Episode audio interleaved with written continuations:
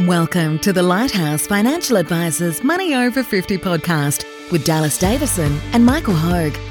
This information is general in nature and does not take into account your objectives, financial situation, or needs.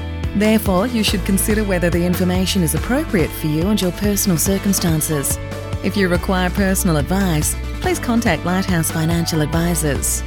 Here are your hosts, Dallas Davison and Michael Hogue.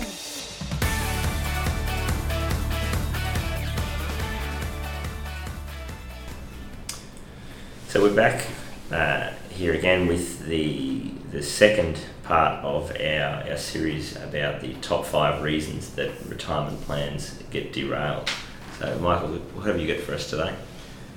Thanks, Dallas. Number two is leaving money on the table, and what I mean by that, there's certain things that that people can take advantage of uh, that they don't. And it's effectively like leaving money on the table. So the, the example that I'll give you there is is the average 55 year old couple that we see uh, before they come to see us leave 7,200 per annum in income tax on the table each year, and and and what that is so you know the average of, of their incomes uh, $100,000 each by the, the time they get to 55 in their careers, um, which means that their superannuation employer contributions are just under $10,000 a year, so the 9,500.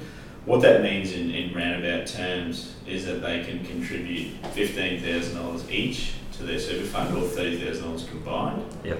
And the tax reduces uh, if they make that contribution from 39% to 15% on Yep. $30,000. So it's a 24% tax saving, which uh, is where I come is where I come up with the seven thousand two hundred dollar figure. Now, the important thing to, to remember here is that if you miss a year of that, that money is gone for good. So you've paid an extra seven thousand two hundred in tax Good. than you already needed to Yeah.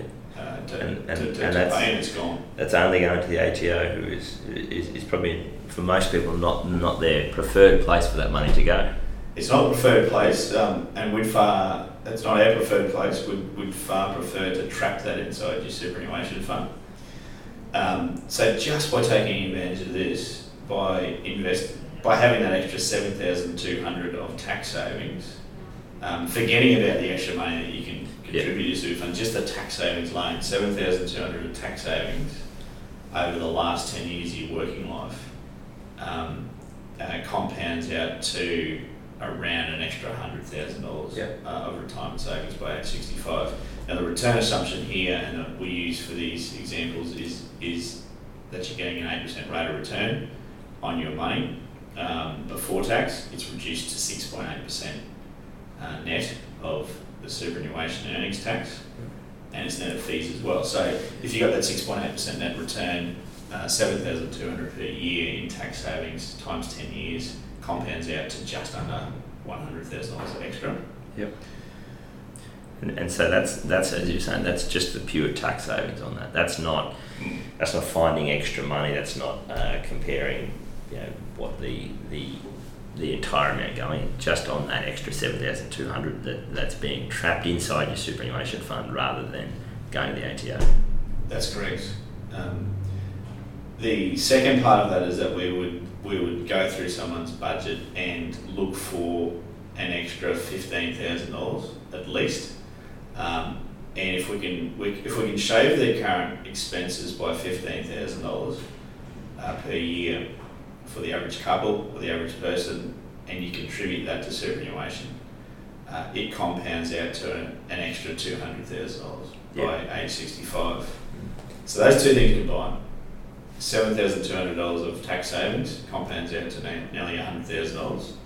You shave your expenses by fifteen thousand dollars a year, which we have never had a problem with. No. So every single person or couple that we've sit, sat down with and said, we're just going to take fifteen thousand dollars off you extra per year and put it into your superannuation fund. Um, we split it up into twenty-six fortnights if they get paid fortnightly, or fifty-two fortnights if they get paid weekly. Yeah. Um, they report back to us after uh, two months of doing that, and every single person has done standing on their head. Yeah. They haven't noticed the difference the Exactly lifestyle. right. Yeah. Which just goes to show you, as you get promoted and as you get pay increases, um, your expenses naturally just expand to Yeah. fill up that income, and it expands into rubbish. Yeah. Really. And, and that's I think the, the point that, that you make there is that if you if you said to those people, you know, you're ten years out from retirement, we're gonna we're gonna cut some of these expenses and we're gonna free up that fifteen thousand dollars per year.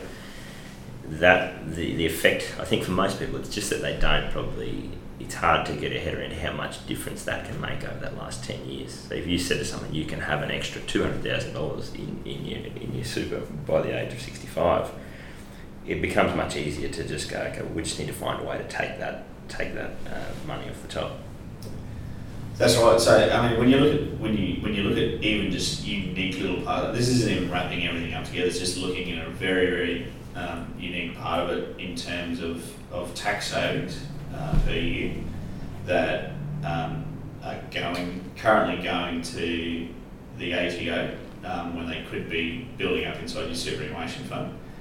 And just just by picking whatever expenses they are or whatever combination of expenses they are minimising by fifteen thousand dollars and contributing that to your superannuation, those two compound out to, to you know over three hundred thousand dollars by uh, over the last ten years of your working life. So it makes a huge difference to your retirement. Absolutely.